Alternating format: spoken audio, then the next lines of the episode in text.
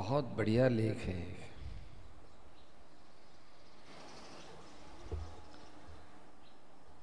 हमारे तो ऐसा समझ में आता है कि ऐसी बात रोज कही जाए। सबसे पहली बात यह है, हम लोग महापुरुषों के लीला रहस्य को समझते ही नहीं है। यदि थोड़ी भी बात समझ में आ जाए तो वे जो भी क्रिया करें, उनका खाना, पीना, बोलना, चलना, सब में उपदेश भरा रहता है, प्रेम भरा रहता है। और क्या?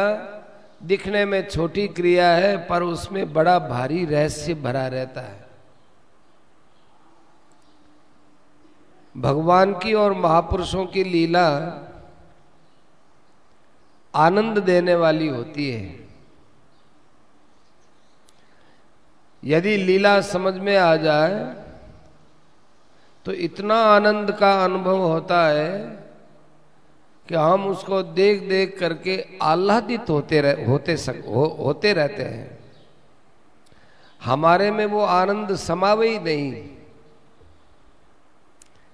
चाहे वो कुछ भी करे। शास्त्र के अनुकूल हो, शास्त्र के प्रतिकूल हो, हमारे भी अनुकूल हो, प्रतिकूल हो, कुछ भी हो, हमारी उधर दृष्टि जाएगी नहीं, हमको तो केवल आनंद ही आनंद दिखाई देगा।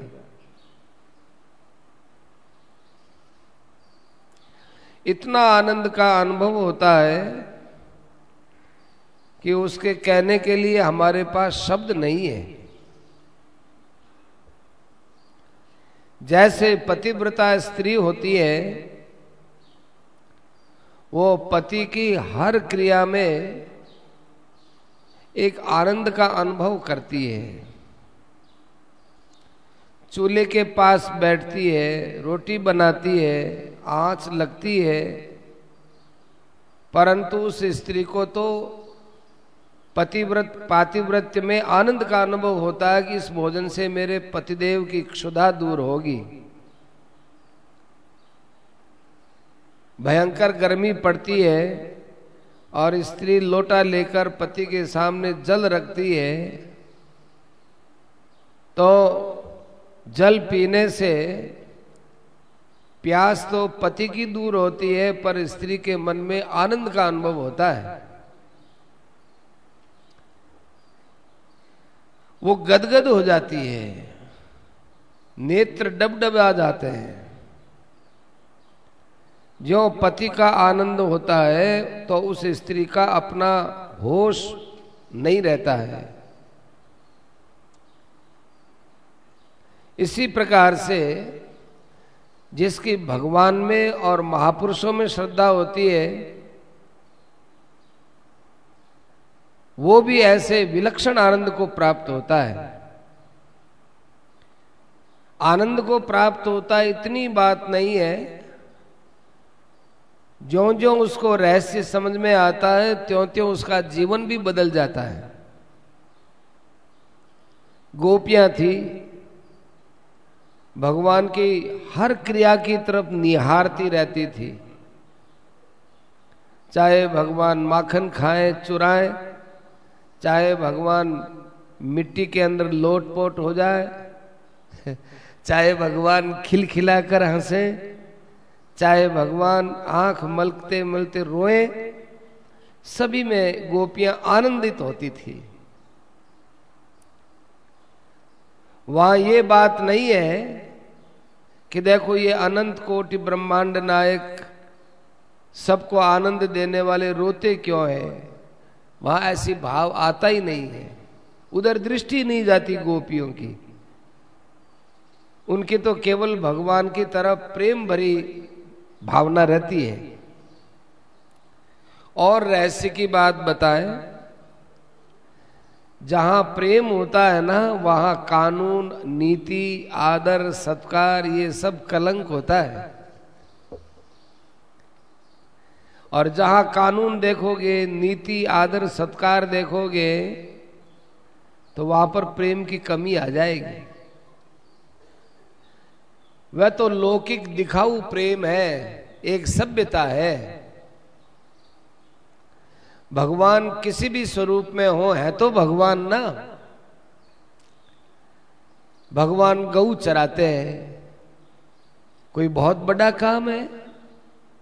पर गोपियाँ उनको निहारने के लिए घर छोड़ करके रस्ते में खड़ी हो जाती थी। भगवान गोधूली में सने रहते थे। सारे शरीर पर धूल जमी रहती थी। गोपियाँ तो इस स्वरूप को देखकर भी मोहित हो जाती थी। अब आप ही बताओ कि जिसके शरीर पर धूल जमा हो उसकी सुंदरता का? पर ये लोग, ये बात तो हम लोग अटकलों में लगाते हैं। गोपियों को ये अटकल समझ में नहीं आती। उनका तो कृष्ण में प्रेम इतना ज़्यादा है कि धूली भी अच्छी लगती है। वे किसी भी रूप में हो, माखन खाते तो है, लेकिन मिट्टी भी खाते हैं। ये भी एक लीला है और गोपियाँ देख देख कर आनंदित होती हैं। जो जितना ज़्यादा भगवान में श्रद्धा रखता है, उनको इस लीलाओं के इन लीलाओं के अंदर कभी प्रश्न पैदा नहीं होता कि ये ऐसा क्यों किया। वो तो आनंद में मस्त हो जाता है। जैसे बाजीगर नाटक करता है वह बाजीगर जिस प्रकार झूमरे से करवाना चाहता है, झूमरा वही करता है, उसका कोई राग द्वेष नहीं होता।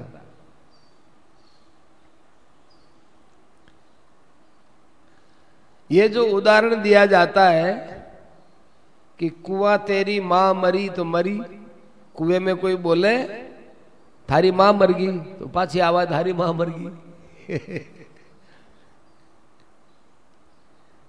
तो सुनकर के एक हँसी आती है। पर ये कुआ तो जड़ है। वो आवाज़ अंदर से गूंज करके अपने आप आती है। कोई कुआ आवाज़ थोड़ी फेंकता है। और झूमरा तो चेतन है। उसकी सारी क्रिया बाजी करके संकेत के अनुसार होती है। इसी प्रकार श्रद्धालु पुरुष से उसकी सारी क्रिया अपने श्रद्धे के संकेत के अनुसार स्वाभाविक ही होती है। वो करता थोड़ा ही है, अपने आप होती है। जैसे मनुष्य जिधर जाता है, उसके पीछे पीछे छाया चलती है। कठपुतली नाच करती है तो वो नाच कोई कठपुतली थोड़ा ही करती है। पीछे सूत्रधार है, वो करता है। इसी प्रकार भगवान के भक्त की प्रत्येक क्रिया भगवान के अनुकूल रहती है। भगवान के प्रतिकूल कभी होती नहीं। ऐसे भी महात्मा होते हैं, इनके तत्व को हम जान जाए तो हमारी क्रिया उन महात्माओं की तरह होने लगेगी। उन महात्माओं में मन मिला दो, अपना मन ही नहीं रहेगा। अपना अलग मन रखते हैं तो ये तो अनुकूल है, ये प्रतिकूल है, ये अच्छा है, ये बुरा है, ऐसी भावना होती है। अपना मन अपने पास रखो ही मत। अपने मन को तो अपने स्वामी को दे दो।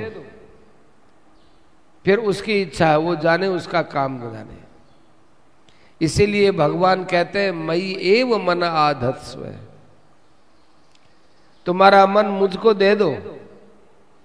अर्थात तुम्हारे अंदर जो ये अच्छा बुरा, मेरा, तेरा, ये जो कुछ झंझट है, वो भगवान लेने के लिए तैयार बैठे हैं।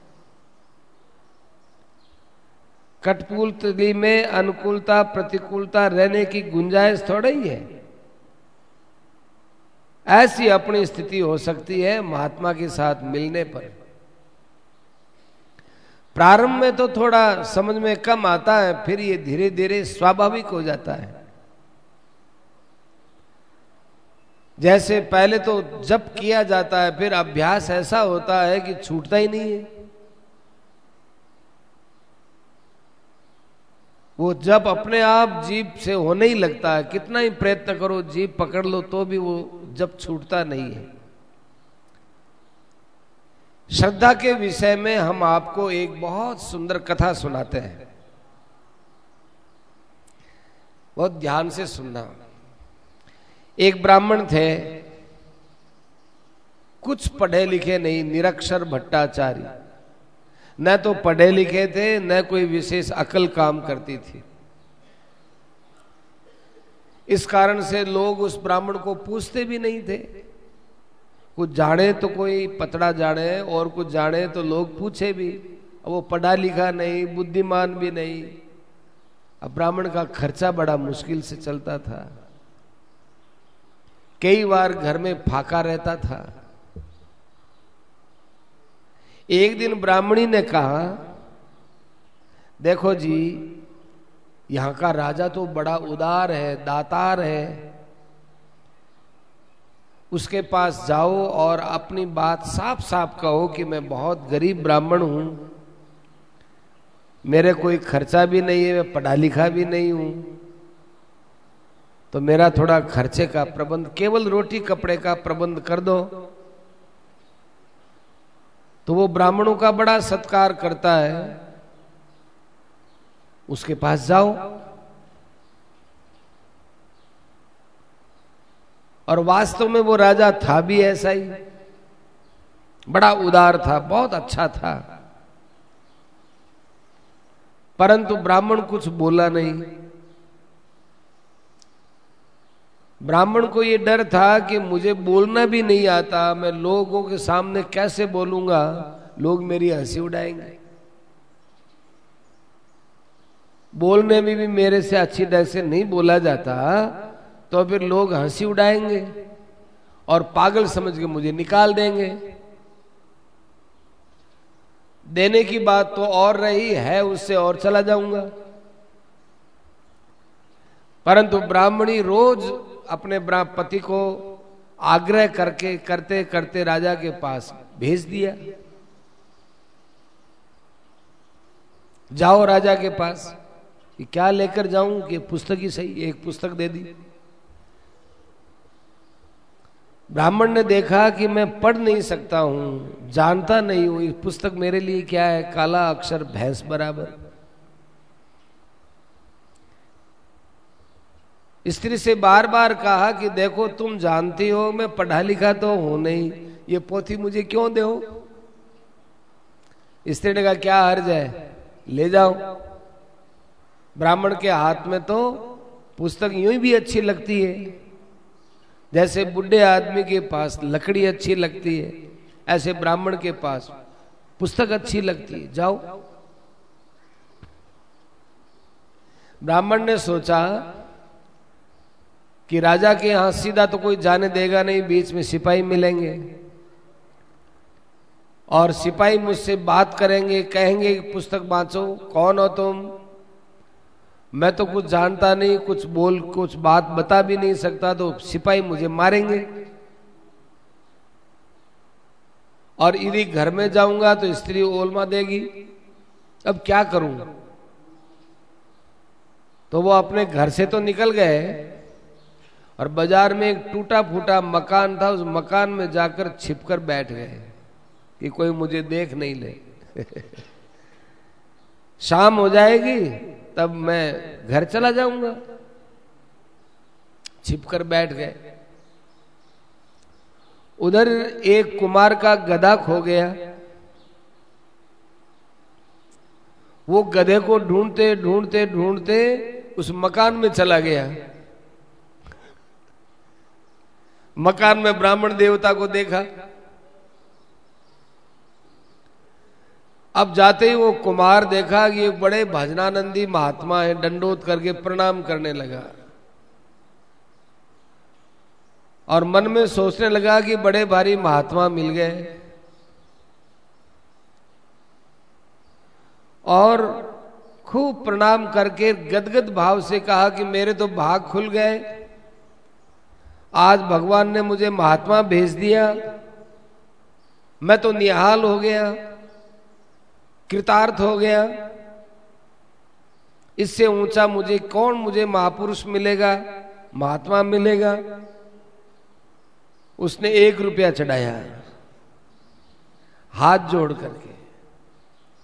और कहा, महाराज, मैं गरीब कुमार हूँ। ज़्यादा तो मेरे पास है नहीं। ऐसा कोई उपाय बताओ मेरा गधा मिल जाए, आपको एक रुपया भेंट कर दिया। ब्राह्मण ने देखा कि रुपया एक आ गया। कई दिन का खर्चा तो निकल जाएगा। लेकिन इसका गधा कहाँ से बताऊँ? यदि मैं इसको कुछ कुछ भी नहीं बताता हूँ तो ये कुमार तो फिर मेरे से लड़ने आएगा, झगड़ने आएगा। तो एक ऐसी दवा बता दूँ कि जिसे मरी जाए। लोगों में मेरी पोल न खुले, नहीं तो ये मुझे मारेगा। तो उस ब्राह्मण ने स्वांग किया, नेत्र बंद करके और ध्यानस्थ होकर के और कहा अरे कुमार तुम एक तोला धतूरा का बीज पीस करके खा जाओ। तुमको गधा मिल जाएगा। तो उसने एक तोला धतूरा का बीज पीस लिया। कुम्हार बड़ा प्रसन्न हो गया कि आहा, मुझे महात्मा ने कितनी ऊँची बात बताई। धतूरे का बीज लेकर के पीस करके फाक गया। अब धतूरे का नशा चढ़ा। नशे में वो सोया नहीं। रात भर घूमता रहा। जंगल में घूमते घूमते घूमते अब थकावट आई नहीं नशे के कारण से। आखिर उसको गधा मिल गया। गधा लेकर के वो अपने घर चला गया। महात्मा का मन ही मन में खूब गुणगान, ब्राह्मण का खूब गुणगान गाने लगा। और गधा मिल गया, बहुत प्रसन्न हो गया। दूसरे दिन वो कुमार बाज़ार में गया खुशी खुशी में। उसकी एक बणिए की दुकान से सामान आया करता था। आज फिर वो सामान लेने गया। तो वो बनिया बहुत उदास बैठा हुआ था। कुमार ने जाते ही कहा हे महाजन आप उदास क्यों हो? उसने कहा क्या बताऊँ? तो मेरे खास ग्राहक को इसलिए बताता हूँ। मेरे पास एक लाल थी। माने हीर, हीरा मोती लाल है लाल थी। बड़े महँगे भाव में खरीदी थी। क्या करूँ? वो गुम गई। कहाँ रखी, भूल गया, मिल नहीं रही है। और बहुत कीमती थी, इसलिए कीमत लगा करके चीज़ खरीदी है तो घर से रकम भी गई और चीज़ भी गई, अब क्या करूँ? कुमार ने कहा, चिंता क्यों करते हो? एक मेरे महात्मा है, उनके पास चलो, वो सब बता देते हैं। अरे, मेरा गधा बता दिया, इतनी बड़ी चीज़ बता दी। तो तुम्हारी लाली क्यों नहीं बता देंगे? तो महात्मा कहाँ है? चलो मेरे साथ। वो कुमार चला। है देखो, हमारे महात्मा जी सब बता देंगे, भेंट देनी पड़ेगी। अरे बाबा, तुम कहो, उतना दे देंगे। तो वो चला, रवाना हुआ। उधर वो ब्राह्मण देवता एक रुपया लेकर गए और ब्राह्मणी के पास गए। ब्राह्मणी ने ब्राह्मणी को बड़ी प्रसन्नता हुई। कहा, देख, ये एक रुपया राजा ने दिया है और कहा कि अब कभी मत आना मेरे पास। तो अब मुझे कभी राजा के पास मत भेजना। ब्राह्मणी ने रुपया ले लिया। घर की खूब सामान, चीज़, वस्तु सब ले आए।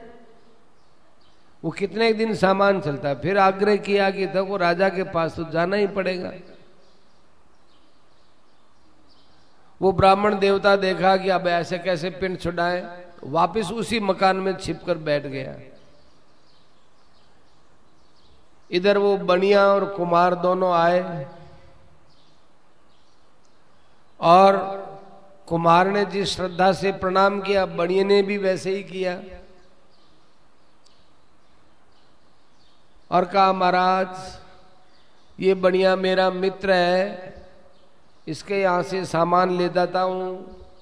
मेरे को ये उधार भी दे देता है, बड़ा प्रेम रखता है। कृपा करो महाराज, इसका एक लाली खो गई, लाल खो गई। वो कहाँ खो गई, बता दो महाराज। आप तो बता सकते हो। ब्राह्मण ने अपने पास वो पंचांग था, पंचांग उठा लिया। और उस पंचांग को उल्टा देखने लगा यूँ। तो पढ़ा लिखा तो था नहीं। उल्टा यूँ पंचांग को देखे। कुमार बहुत राज़ी हुआ। कुमार ने कहा, देखो, मेरे महात्मा जी देखो, पंचांग जानना जा, जान देखना जानते हैं। कितने ऊँचे हैं। बनिया अंदर ही अंदर शर्माया। क्यों बनिया को पता था कि पंचांग सीधा नहीं है उल्टा है। उसने धीरे सी कहा कि ये काय का महात्मा है? ये तो पंचांग ही उल्टा देखता है। कुमार ने कहा नहीं महात्मा की गति उल्टी होती है। ये संसार से उल्टे चलते हैं। इसलिए उनके अंदर कोई दोष मत देखो। सीधा देखो। बनिए ने कहा, देखो, ऐसी बात मुझे लगी नहीं है। देखो, तुम मेरे साथ आए हो तो तुमको ऐसा नहीं कहना चाहिए। मेरे महात्मा जी के प्रति ऐसी बात तुमको अच्छी नहीं लगती है।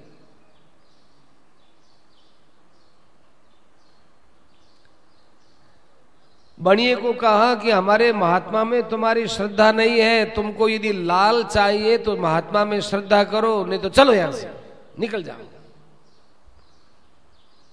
बणिए ने देखा कि चाहे उल्टा रखे, चाहे सुल्टा रखे, मुझे तो लाल से काम है।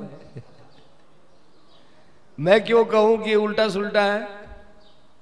बनिया चतुर था, उसने कहा अच्छा बाबा, मेरे से गलती हो गई, कान पकड़ लिए।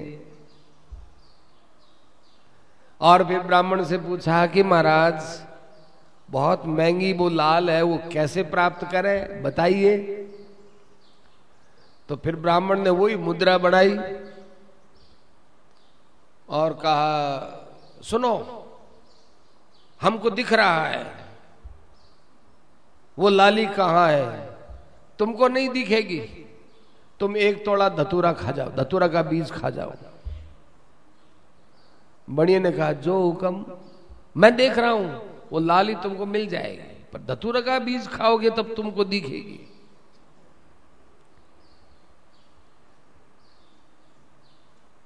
पर विचार किया, बढ़िया ने कह तो दिया कि ठीक है, पर अंदर ही अंदर विचार किया रे धतुरे का बीज खाने से तो नशा आएगा।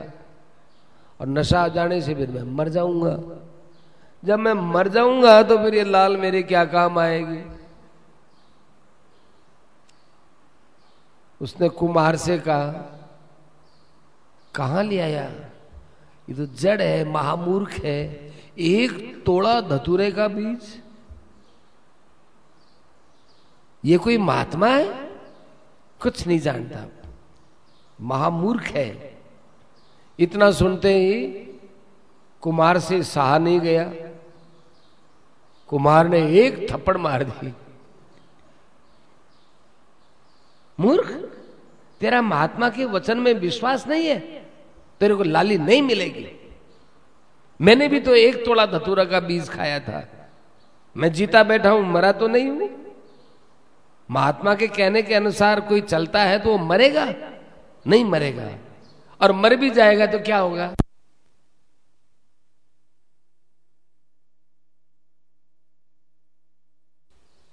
जहाँ ऊपर रखा तो वहाँ, वो लाली पड़ी हुई मिल गई। मिल गया अरे लाली मिल गई मुझे, लाली। राज़ी हो गया, बड़ा प्रसन्न हो गया। कुमार को लेकर गया। अरे, मुझे तो लाली मिल गई। तुम्हारे महात्मा जी के पास जाएँगे। इक्कीस रुपया भेंट करेंगे। इक्कीस रुपये दे दिए। बड़ा खुश हो गया ब्राह्मण, इक्कीस रुपए कभी ज़िंदगी भर में नहीं आए उस जमाने में। अब वो ब्राह्मण आया, ब्राह्मणी के वहाँ आकर कह लगा, अरे, निहाल कर दिया। इक्कीस रुपए मिल गए हमको। पर अब की बार राजा ने कह दिया मेरे को, अब मत आना। एक रुपए की जगह, इक्कीस रुपया दे दिया। अब क्यों आओ? ब्राह्मणी ने कहा कि तुरंत तो मत जाओ। पर राजा लोगों का ये स्वभाव है। इसलिए वो ऐसे ही कहते रहते हैं, आप तो फिर चले जाना। वो बढ़िया था, वो राजा के पास जाया करता था। राजा के यहाँ उस बनिए की खूब अच्छी चलती थी। बनिया खूब मस्ती में राजा के पास गया। बनिए को खूब प्रसन्न देख करके राजा ने पूछा कि, महाजन, क्या बात है? बहुत खुश हो रहे हो। कल परसों मिले थे तो रोते रोते बात करते थे। उदास थे, मुँह लटका हुआ था। आज इतने खुश हो, ऐसा तो कभी देखा ही नहीं। क्या बात है? बनिए ने कहा, क्या बताऊँ? जीवन भर का मेरा परिश्रम खत्म हो गया था, वो मुझे मिल गया। कि क्या हुआ? कि मेरा लाल था, वो खो खो गया। अरे, एक महात्मा की कृपा से मुझे मिल गया। है? ऐसा महात्मा की हाँ कहा है कि आपके राज में। तो भाई, ऐसे महात्मा का तो मुझे भी दर्शन कराओ। बढ़िए ने कहा, महाराज आपके आपके पास लेकर के आएगा। लेकर आओ भी दर्शन होंगे भाई। अच्छी बात है। बढ़िया ब्राह्मण के पास गया। और ब्राह्मण के पास जाकर प्रणाम करके कहा, महाराज, आपने हमारे पर बड़ी कृपा की, लाली मिल गई। अब आपके दर्शन महाराज करना चाहते हैं, राजा दर्शन करना चाहते हैं। आप चलेंगे? ब्राह्मण ने देखा कि अब बड़ी मुश्किल हुई जावे तो भी ठीक नहीं नहीं जावे तो भी ठीक नहीं।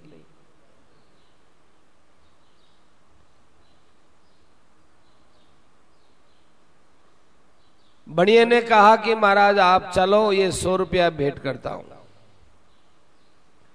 और बारह बजे का समय दे दिया। बारह बजे मिलेंगे हम। वो सौ का सौ रुपया ला करके बड़े ब्राह्मणी को दिया ब्राह्मण ने कि राजा के पास जाने के लिए ये हमारे पास बढ़िया ने भेंट कर रखी अब क्या करूँ? ब्राह्मणी ने कहा कि देखो, मेरी बात मानी ना, एक, फिर इक्कीस, और अभी तो राजा के पास जाने के लिए सौ रुपया आया है। और बात करो, और जाया करो।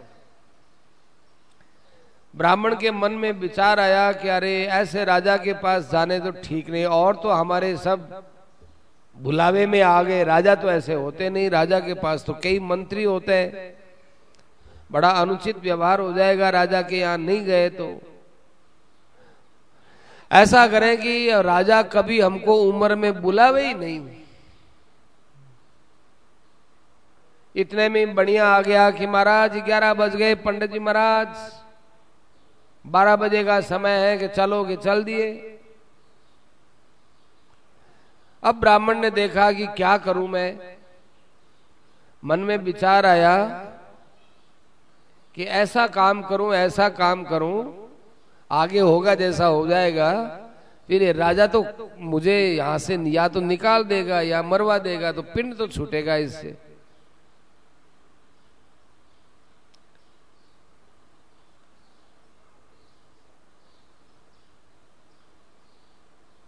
इधर लोगों के अंदर बड़ी चर्चा हो रही थी। अब शहर में दबदबा हो गया कि एक पगले से ब्राह्मण का इतना मान हो रहा है। लोग जड़े जड़े उसकी चर्चा करें। उसने सोच लिया कि आज मुझे राजा के साथ जो करना है, सो करना ही है। इधर राजा उसके अगवानी के लिए दरवाजे पर खड़े थे। दर्शन के लिए व्याकुल थे।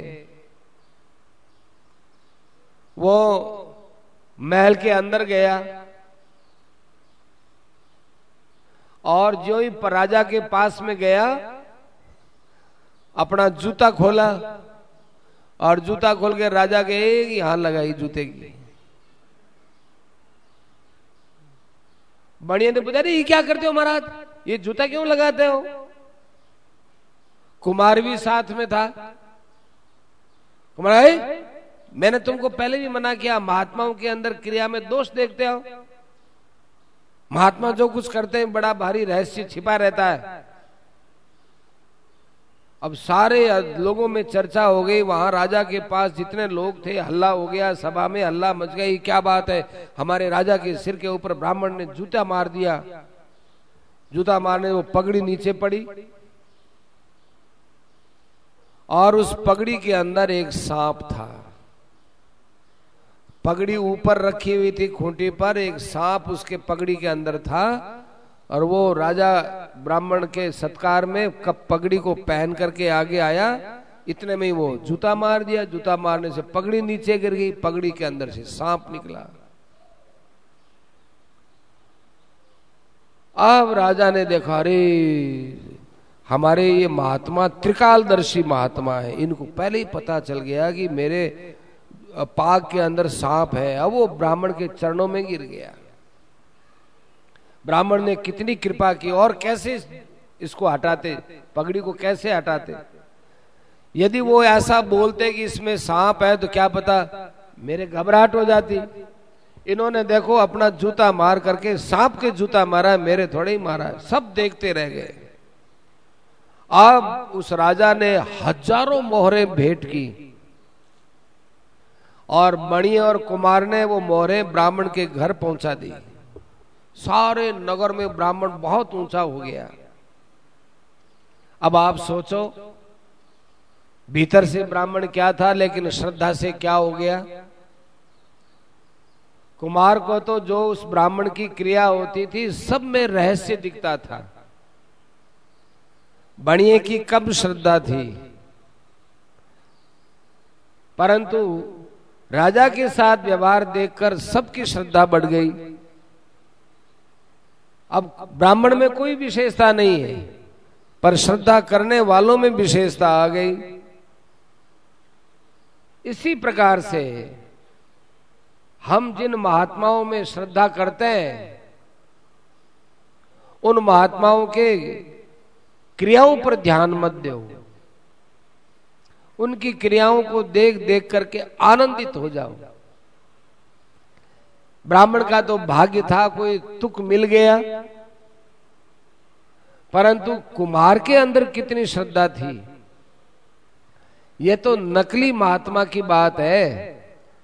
किसी को असली महात्मा मिल जाए और उसमें श्रद्धा हो, वहाँ तो शंका की गुंजाइश ही नहीं है। हमको तो उस कुमार के समान महात्मा की एक एक क्रिया में आनंद लेना चाहिए। महात्मा जी जो कुछ क्रिया करते हैं, उनका किसी के साथ भी संबंध है, उसके द्वारा जो कुछ वस्त्र छुआ जाता है, श्रद्धालु को वो अलौकिक दिखता है अरे, इसके चरण यहाँ गिर गए, उसके वस्त्र को ये धोता है, उसके ये होता है तो लोग श्रद्धालु लोग के अंदर एक अलग ही प्रेम प्रकट होता है। महात्माओं ने जिस चीज़ का स्पर्श कर लिया, उसके भीतर एक अलौकिकता श्रद्धालु को होती है। ये गंगा जी बह रही है। गंगा नदी का जल है। सनातनियों को, हिंदुओं को और ढंग से दिखता है। और विधर्मियों को और ढंग से दिखता है। हमारे पास भी एक लोटे में लाकर दोनों जल रख दो कि गंगा जल कौन सा है तो हम पहचान नहीं सकते। परंतु जब मालूम चलेगी ये गंगा जल का लोटा है तो अरे गंगा जल है। एकदम भाव बदल जाता है। रस्ते चलते नदी को देखा मन में आता ठीक, कोई नदी बहती है, कोई कहता, अरे, गंगा जी है। अरे, गंगा जी है? तो हम हाथ जोड़ते हैं, नमस्कार करते हैं, सिर झुकाते हैं। गंगा का ज्ञान होते ही वो सामान्य जल नहीं रहता, एक उसमें श्रद्धा हो जाती है। जिस चीज़ का हमें ज्ञान है, उसमें शुरू से ही दूसरी बात होती है। हम जा रहे हैं, रास्ते में वृक्ष आते हैं, और हम पेशाब करने के लिए बैठे और आगे तुलसी का पौधा, अरे तुलसी का पौधा है इसके सामने कैसे पेशाब करें? वो उठ करके दूर चले जाते हैं। लेकिन जो हिंदू धर्म को नहीं मानते, उनमें ये भाव थोड़ा ही आता है। तो अंदर का जब भाव बदलता है तो क्रिया भी बदल जाती है। सत्संग में क्या करना है? हमको भाव ही बदलना है। लोगों की ये बात समझ में नहीं आती है कि सत्संग करते हैं, लेकिन हमारा व्यवहार नहीं बदलता है। इसलिए नहीं बदलता है कि भीतर के भाव नहीं बदले। भाव नहीं बदले तो स्वभाव नहीं बदला। स्वभाव नहीं बदला तो व्यवहार नहीं बदला। हम मंदिर में जाकर भगवान की मूर्ति को देखकर प्रणाम करते हैं। और दूसरे लोग केवल पत्थर का ही टुकड़ा मानते हैं। श्रद्धा होने से क्रिया बदल जाती है। हमारी आँख में और विधर्मी की आँख में क्या फ़र्क है? कोई फ़र्क नहीं, दोनों एक जैसा देखते हैं और उनके देखने के भाव अलग रहते हैं। एक श्रद्धालु महात्मा को देख रहा है, दूसरा भी देख रहा है, पर देखने में बड़ा अंतर है। श्रद्धालु के नेत्र भी वही होते हैं, भाव दूसरा होने से वो गदगद होकर देखता है। और विधर्मी देखता है कि देखो, ये क्या, ये फालतू रोता है। उस महात्मा को स्पर्श करके जो वायु निकलती है, उस वायु में ही वो मुग्ध हो जाता है। स्वामी जी महाराज की माता जी थी तो महाराज जी की माता जी को जलोदर बीमारी हो गई। तो जियाराम जी महाराज में बड़ी श्रद्धा थी। तो जियाराम जी महाराज कर्णों में विराजते थे। तो माता जी ने अपना यूँ पेट उधर करके कर्णों की तरफ़ से जो हवा आ हवा महाराज रे शरीर सो लागोड़ी आ रही है। यूँ करके पेट उधर किया और बस आनंद में आ जाए। अब हमारी बीमारी दूर हो जाए। और चलो उधर बीमारी दूर ही हो गई। ये कोई दवाई थोड़ी है? श्रद्धा है? उस महात्मा को स्पर्श करके जो वायु निकलती है, उस वायु के लगने से मुग्ध हो जाता है। वायु तो सब जगह एक जैसी है, पर भाव थोड़ा ही है।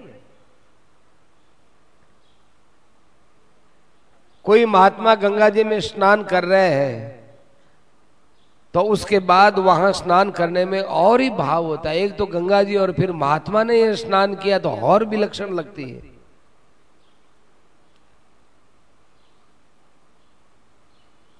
अक्रूर भगवान की चरणों की धूली को देखकर रास्ते में ही कूद गए। वहाँ से तो और भी तो लोग आ जा रहे थे, पर औरों के अंदर एक विशेषता नहीं, अक्रूर जी के मन में आई, अरे, ये भगवान की चरण धूली है, लोटपोट हो गए। भरत जी जब भगवान के चरण चिन्हों को देखते हैं तो उनको भगवान के मिलने जैसा आनंद होता है। मस्तक पर लगाते हैं। उनकी दशा विलक्षण हो गई। रामायण में लिखा है, जड़ चेतन और चेतन जड़ हो गए। वहाँ तो भगवान के चरण चिन्ह पहले से ही थे, और भी तो लोग घूमते थे। पर भरत जी के मन में प्रेम था, इसलिए श्रद्धा और प्रेम के कारण से उनकी अवस्था ही और हो गई। इसलिए जब हमारे मन में भगवान के प्रति और महात्मा के प्रति श्रद्धा होती है तो एक अलौकिकता प्रकट होती है। अब वो इस बात को समझा नहीं सकता है कि मैं कैसे बताऊँ। ये तो एक आप बीती बात होती है, जिसमें बीतती है, वो अंदर ही अंदर जानता है, समझा तो वो भी नहीं सकता, फिर मैं तो कैसे समझा पाऊँगा? जिसमें बीतती वही जानते हैं। महात्मा जब किसी श्रद्धालु को यूँ छू लेते हैं तो उसके शरीर में ऐसा प्रेम, इतना आनंद, इतनी एक बेहोशी आती है, वो देखता है, मैं तो निहाल हो गया, आज मेरा उन्होंने स्पर्श कर लिया। छूने के साथ सारा शरीर प्रेम से ऐसा हो जाता है कि वो अपने आप को संभाल भी नहीं सकता। भाव एक अलौकिक चीज़ है। एक पंडित जी थे, उनको भगवान ने दर्शन दिया स्वप्न में कि तू गीता भवन जा और वहाँ जयदयाल गोविंद का से मिल के आ। वो पंडित जी थे, ब्राह्मण देवता, वो बार बार सोचते थे कि मैं, हे भगवान, मुझे कोई संत बताओ, मुझे कोई संत बताओ। मैं कुछ दिन संतों के पास रहना चाहता हूँ, मुझे संत बताओ। तो सपना आया उनको। तो कहा कि ऋषिकेश में गीता भवन स्वर्गाश्रम चले जाओ। वो चले आए। नौका से उतर करके गीता भवन नंबर एक में गए। उधर से सेठ जी वट वृक्ष के नीचे जाने के लिए आ रहे थे। आते ही उस ब्राह्मण ने पूछा, यहाँ जयदयाल गोविंद का कौन है? तो सेठ जी ने कहा कि ये नाम तो मेरा है। आप जयदयाल गोविंद का है? आप जयदयाल गोविंद का है? देखे हूँ हाथ जोड़े रही हूँ आप जयदयाल गोविंद का है? तो हाँ नाम मेरा है, बोलिए क्या बात है? बस आपसे कुछ बात करना है। ठीक है, अभी अभी नहाओ दो भोजन करो, उसके बाद समय मिलेगा। और वो क्या है, वो मेरे से नहाया धोया ही नहीं गया। पूरा ढंग से नहाया भी नहीं, धोया भी नहीं है। यूँ यूँ हो रही जयदयाल जी गोविंदा के दर्शन हो गए। कांपते हुए फिर भोजन करके सेठ जी के पास आया तो सेठ जी ने कहा, बोलो, ब्राह्मण देवता का बोला ही नहीं, यार, रोवे नहीं अब बात तो बताओ, क्या बात है? बहुत मुश्किल से कह सके कि ऐसे सपना यार भगवान ने आज्ञा दी। सेठ जी ने कहा तो के आठ है? सत्संग करो के बैठ तो महात्मा के दर्शन से इतनी विबलता होती है, वो बेहोश सा होने लगता है। छूने के साथ सारा शरीर प्रेम में गदगद हो जाता है, वो संभाल नहीं सकता है। इसलिए कहता हूँ कि भाव एक अलौकिक चीज़ है। भाव को बदलो। भगवान की प्राप्ति तो भाव से होगी। भाव से तो देवता भी मिलते हैं। पर हम तो एक बात और ही ऊँची कहते हैं कि देवता न काठ में है, न मिट्टी में है, न पत्थर में है, जहाँ भाव है वहाँ है। भाव ही प्रधान है। लौकिक बातों में भी यही बात है। एक स्त्री है, उसको सिंह देखता है तो सिंह देखता है कि ये मेरा खाद्य पदार्थ है। उसी स्त्री को एक बच्चा देखता है। वो देखता है, मेरी पालने वाली मेरी माँ है। एक वस्तु को सिंह के द्वारा और बच्चे के द्वारा दो दृष्टियों से देखा गया। ऐसे ही महात्मा के अंदर जो अलौकिकता है वह अलौकिकता श्रद्धा भाव से दिख पाती है। इसलिए महात्माओं में, भगवान में, शास्त्रों में हमारी श्रद्धा जैसे बढ़े, वैसा ही करना चाहिए। राम सीता राम सीता, राम जय सीता, राम।